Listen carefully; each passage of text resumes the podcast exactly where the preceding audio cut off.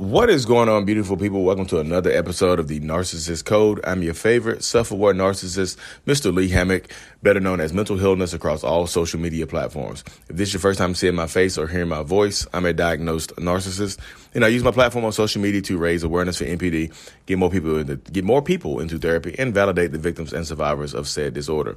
Uh, today's episode is going to be about generational trauma, passing down is narcissism uh, narcissistic personality disorder? Is it hereditary? you know, and things like that. So I'm gonna tell my story real, real quick. Sorry, y'all. Mm. Dry cough. But so a lot of people asking me uh, because I have been diagnosed with narcissistic personality disorder. Like, I have a twin brother that's not a narcissist. You know, they're like, why is, is he? Why is he not a narcissist? And you are a blah blah blah boo boo boo beep beep beep. So I get that question, and I also get the question. And Like, is another question I get consistently is uh, or one of your parents narcissistic. So my mom's not a narcissist. Um, my mom's not a narcissist. My dad, on the other hand, I don't know. Like I said, my dad was in my life, but I don't know him. You know what I mean? He was he was there, but he wasn't there. He was like the absent parent that is also present. The one that you know you go see them and they put you in front of the TV or the video game all day while they go do what they do. Yeah. That's the type of parent that he was. So it, could he be narcissistic? Uh, yeah, definitely. But I, I, I don't know to make that judgment. So, oh, since I've been in, you know, I've been in therapy for the last, you know, five, for almost five years.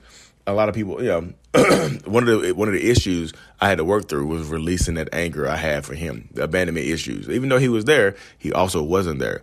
You can never make this person happy.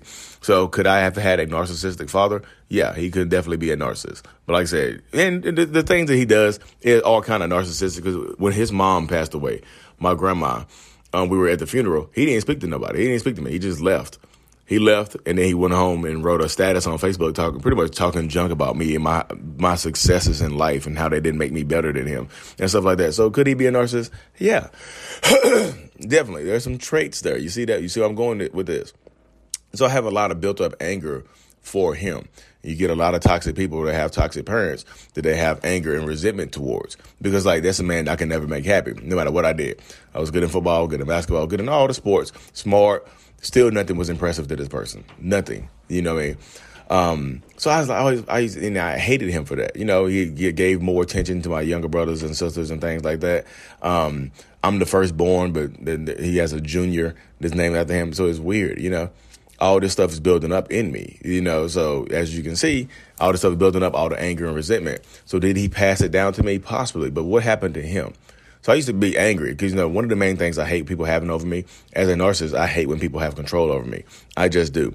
You cannot. You don't get a chance to control me. I don't want anybody to control me. I don't. I don't want that. So my therapist is like, hey, look ang- your anger is your main emotion you experience, and you, you know, if you can't control your emotions, if somebody can affect your emotions so easily, that person controls you. I go, well, nobody can affect my emotions easily because I can turn them off. She's like, no. When you talk about your dad, you get really, really emotional. You get really, really angry. So your dad is in, is in control of you. I'm like, what? I'm angry now. She's like, look how you're acting right now. When I just said that, look how angry you got. That you, the thought of this man having control over you, or some type of power over you, makes you this angry. I was like, mm. so I like, how do I, you know, I had to find a way to get past this anger. How do you work through this anger, this abandonment, this trauma, whatever you, you have going on?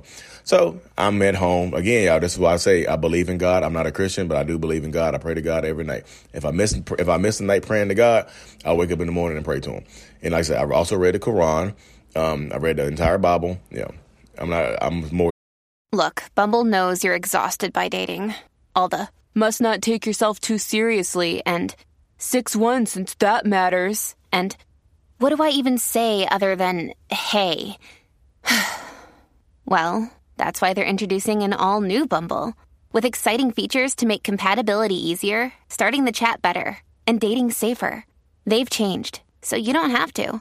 Download the new Bumble now. Spiritual than religious. Thank you, God.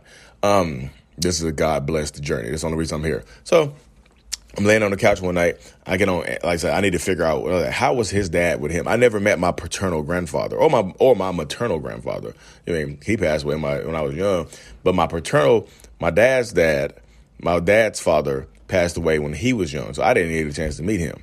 So I'm on ancestry.com looking up stuff like that, putting my fa- my family name and putting putting my grandma's name, put in my dad's name and the brothers and my aunt and uncle. And then like, you know, ancestry.com gives you hints. So a hint popped up, right? A hint popped up about my, my grandpa's, his origin, his name and stuff like this. I was like, oh wow, I know his name now. Cool. You know, and then another hint popped up. Oh, his death certificate. Oh, death certificate. I know the date he died. Like, hey, my dad was like seven years old when my grandpa died. So, you know, seven years old when my grandpa died. I was like, cool. I was like, that that makes sense right there. He his dad died when he was younger. I can understand why he not he's not a good father. That, so that helped me out a little bit right there. But here's the kicker right here, y'all. It, on his death certificate, it had cause of death. And you know how doctors' handwritings or whatever the coroner's handwritings are kind of sloppy. So I had to zoom in. It said, you know, slide. He had unalived himself. I was like, what? And it said cause of death. And then, uh, I think it said right beside it, it's like small caliber gunshot wound to the to the head.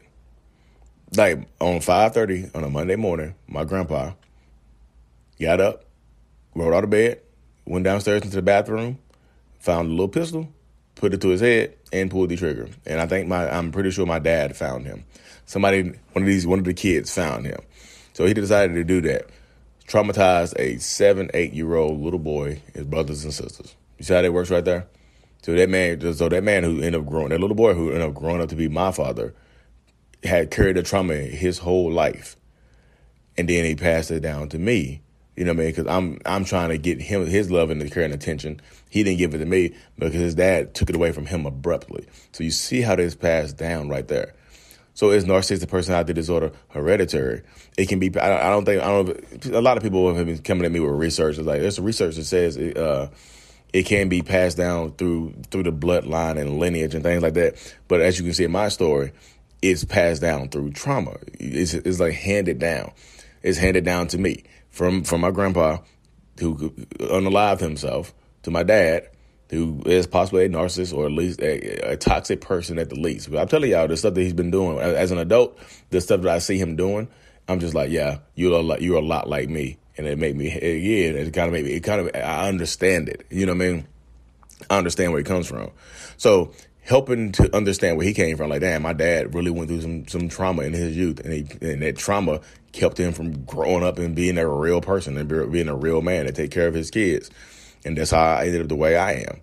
Cool. Can I blame him for that? No. I, so I, see, there's still some blame there because I know uh, no matter what you went through, it doesn't give you the right to treat somebody else terribly, especially to your kids. But it allowed me to release a lot of the anger and hate right there, and on my my journey, uh, my journey of growth. Um, that's helped me. They helped me realize, and plus, he doesn't have control over me anymore. So that's another bonus, bonus points right there because he doesn't have the control over me anymore. You see how that works right there? I got bonus points. Y'all don't get the bonus points. So help. So understanding where your parents came from and what they went through can help you on your journey if you're a narcissist, if you're dealing with a narcissist, understanding what they went through can help you understand that person. You, but you don't want to let empathy be weaponized against you. Don't let your feelings feel like, oh my goodness, this story makes me want to hug you, and this is that. Don't let that story make you pity the narcissistic person because you can feel empathy for them, but your pity will be weaponized against you. They will they will take the fact that you feel sorry for them when you need mealtime inspiration, it's worth shopping Kroger, where you'll find over 30,000 mouthwatering choices that excite your inner foodie. And no matter what tasty choice you make, you'll enjoy our everyday low prices, plus extra ways to save, like digital coupons worth over $600 each week. You can also save up to $1 off per gallon at the pump with fuel points. More savings and more inspiring flavors make shopping Kroger worth it every time. Kroger, fresh for everyone. Fuel restrictions apply and use that against you. You know what happened. You know what happened to my dad when he was 70 years old, and you know what he did to me. So that's where I am right now. So get out. If you can eat it, you just got to deal with it. So you uh, you see that some people know exactly what happened to them in childhood to make them who they are, and sometimes they'll share that with you, and they, and but sometimes they'll share that with you because they know like sharing sometimes sharing trauma with people can help bring people closer together. I know that sounds weird to some people, but like literally sharing trauma can help bring people closer together. It really can, you know. But don't let your empathy for this person be weaponized against you because you feel sorry for them means you'll forgive them for more. You feel sorry for them means you'll put up with you'll put up with more. If they or have went through some stuff and they're not willing to work through it, then you're going to be the emotional punching bag. They're going to pass it down to your kids. You know, they're going to take their trauma, their, their inability to work out trauma, they're going to take it out on you. They're going to push it onto you. So it's up to you. I was like I say again, I'm not telling. I don't tell everybody to leave, y'all. That's the decision you have to make yourself. You know, everybody asks me when I'm doing one on ones, should I leave? Should I stay? I'm like, look, that's the decision you have to make on your own because I can tell you to leave, but if you don't really want to leave, you're not going to listen to me. You have to get to the decision that you want, you know, leave or stay. Is this person willing to make any type of changes? Is this person willing to go step inside a therapist's office? You know, is this person willing to take a look at themselves and under, and try to understand where you are coming from? You are expressing yourself. What type of change is this person willing to make? What type of behavior alterations are they willing to make? You know what I mean? Are they willing to listen to you? Or you know, you, a lot of times you have to understand that the only the only the only power you have in a relationship like this to change somebody is the power to change yourself. So you have to work on you. So again, I, eh, to me, I mean, I'm trying to stop the generational curse right now. The generational trauma have to stop passing that down right now. I have to. You know what I mean? Like literally, you have you have to stop passing it down because if you don't stop passing it down, it's going to continue on and on and on and on and on. It just does. Like, it, but like I said, right now, it, it stops with me. It ran in my family until it ran into me. There you go, right there. I'm on a I'm on a journey, y'all. I'm on a journey. This is a journey of growth, powering up, and taking over taking over the world. I promise you, in a good way. This is not like Pinky and the Brain. What we're trying to do now, Pinky, try to take over the world. We're not gonna do that. We're literally trying to change lives in a, in a positive manner, y'all in a very, very positive manner. But y'all have to hop off here to this one on one. I really truly appreciate every single one of y'all. Like and subscribe for more Mental Healness is out. Peace. My my podcasters, leave me hit me at five stars on me, please, please, please, please. Thank y'all. Mental Healness is out. Peace.